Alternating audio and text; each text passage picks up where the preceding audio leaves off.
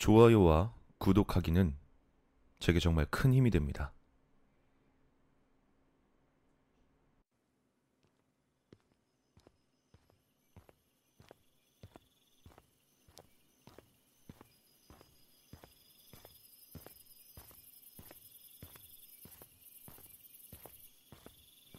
고등학교 야구부의 연습이 끝나고 돌아가는 길.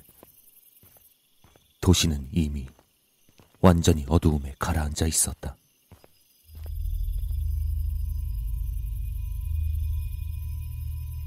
아침까지 내리던 비에 젖은 아스팔트 도로는 가로등의 빛을 받아 눈부시게 빛나고 있었다. 그리고 그 가로등 아래 마치 스포트라이트를 받는 것 같이 가로등의 바로 아래에 웬 노인이 서 있었다.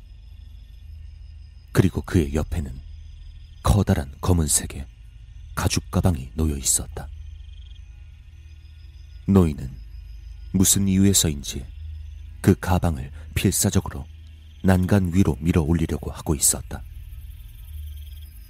그 노인이 서 있는 곳은 정확히 용수로가 지나가는 곳이었는데 그 가방을 용수로에 떨어뜨리려고 하고 있는 것 같았다.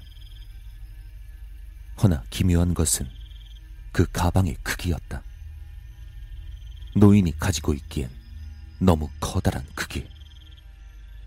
무릎을 구부리면 사람 한 명 정도는 들어갈 수 있을 정도였다. 그리고 너무나 무거울 것 같았다. 마치 사람 한 명 정도가 들어있을 것 같은 느낌의 무게. 애초에 저걸 여기까지 어떻게 가져왔는지도 의문이었다.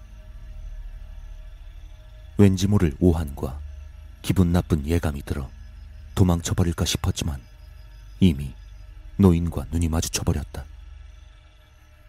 아니나 다를까 노인은 가방을 땅에 내려놓고 내 쪽으로 몸을 돌려 도움을 청했다.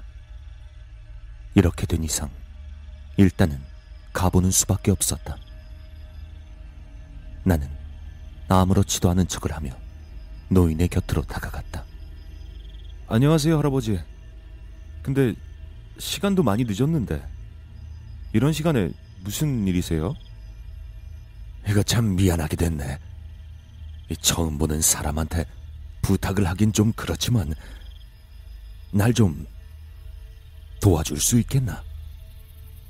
노인은 숨기는 것이 없다는 듯한 표정으로 그렇게 말했다. 아, 아니에요. 도와드려야죠. 근데 제가 뭘 하면 돼요? 이 가방 말일세. 이 가방을 저 강에 버리려고 하네. 예? 이 가방을 강해요? 그래 그래. 좀 부탁함세. 이 나 혼자선 아무래도 힘이 딸려서 말이지. 나는 크게 신경 쓰지 않는 척 무심하게 물었다. 근데 할아버지, 가방 안에 뭐 들었는데? 이거 그냥 통째로 다 버리시는 거예요? 아, 그거 말인가. 그게 손자놈이 쓰던 물건인데, 이젠 필요가 없어져서 말이지. 아, 손자분이요? 그렇다네. 그럼 좀 부탁 좀 하겠네. 나는 약간의 현기증을 느끼며 그 커다란 가방을 들어보았다. 역시나 외견대로 무거웠다. 그리고 묘하게 부드러운 느낌이 든다. 그 감촉은 기분 나쁜 예감이 들게 하는데 무리가 없었다.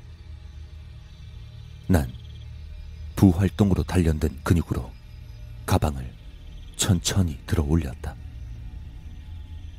들려고 하면 가볍게 들 수 있겠지만 마음 속에서 왠지 모를 기분 나쁨이 신중하게 하라고 말하고 있었다. 천천히 일부러 거칠게 숨을 내쉬며 가방을 난간 위까지 올렸다. 흘끗 뒤를 돌아보니 노인은 고맙다는 듯이 날 바라보며 고개를 끄덕이고 있었다. 그리곤 안심한 듯 눈을 감았다. 그걸 확인한 나는 가방 지퍼에 손을 대고 살짝 열어보았다.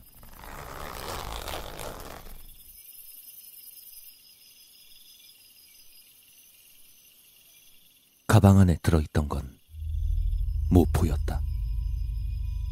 무엇인가를 모포에 싸두고 있었다. 나는 떨리는 손으로 살짝 모포 밑에 손을 집어넣어 보았다. 무엇인가 단단하고 차가운 것이 손에 만져진다. 뭐 하는 겐가 자네? 갑자기 뒤에서 노인이 나를 들여다보며 물었다. 나는 너무 놀라서 터져 나오는 비명을 겨우 참고 간신히 대답할 수 있었다.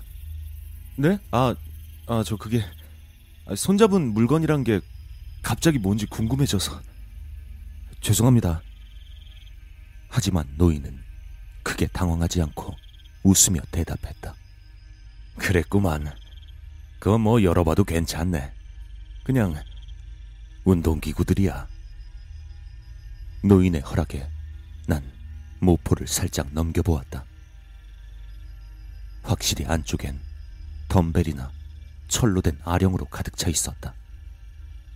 그 이외엔 아무것도 들어있지 않은 것 같았다. 손주 녀석이 그걸로 자주 운동을 하곤 했어. 몸이 악화된 이후론 그냥 짐덩이가 되었지만 말일세.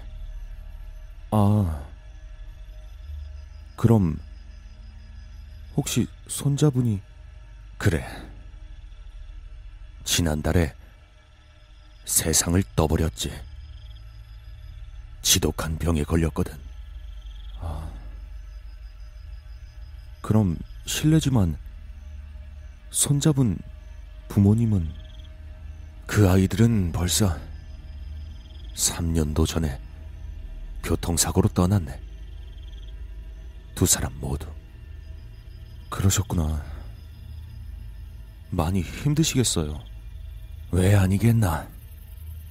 이제 이 늙은이 혼자 남았으니 이거 앞으로 어떻게 해야 할지. 난 가방에 지퍼를 닫고 제대로 잡았다. 그리고 천천히 난간으로부터 밀어냈다. 고맙네.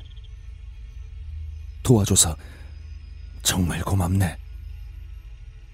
나 혼자선 어림도 없었을 게야. 노인은 내게 연신 고맙다고 말하고 있었다. 가방은 그대로 용수로에 떨어졌다. 큰 소리가 나며 용수로로부터 커다란 물보라가 올랐다. 됐다. 할아버지, 말씀하신 대로 돌아보며 그렇게 말했지만 방금 전까지만 해도 있던 노인이 사라져버렸다. 주변을 둘러봤지만 전혀 보이지 않았다. 그때 위였다. 노인의 몸이 허공에 떠 있었다. 자세히 보니 격렬하게 몸을 흔들고 지면에서 떨어진 발은 전력 질주를 하듯 앞뒤로 움직이고 있었다. 금방이라도 튀어나올 것 같은 눈에선 피눈물이 흘러나오고 코피와 하나가 되어 옷을 빨갛게 물들여갔다. 할아버지의 목에는 검은 철사줄이 메어져 있어 가로등 위를 지나 용수로로 향하고 있었다.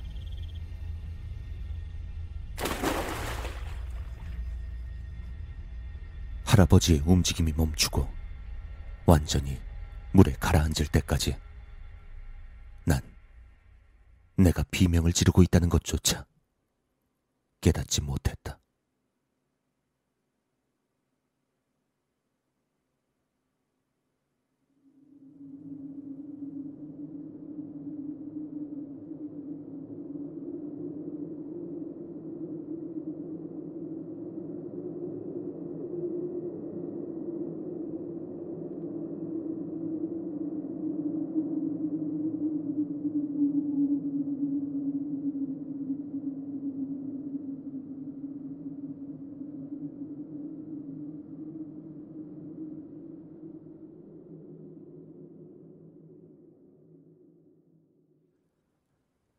내가 참 미안하게 됐네.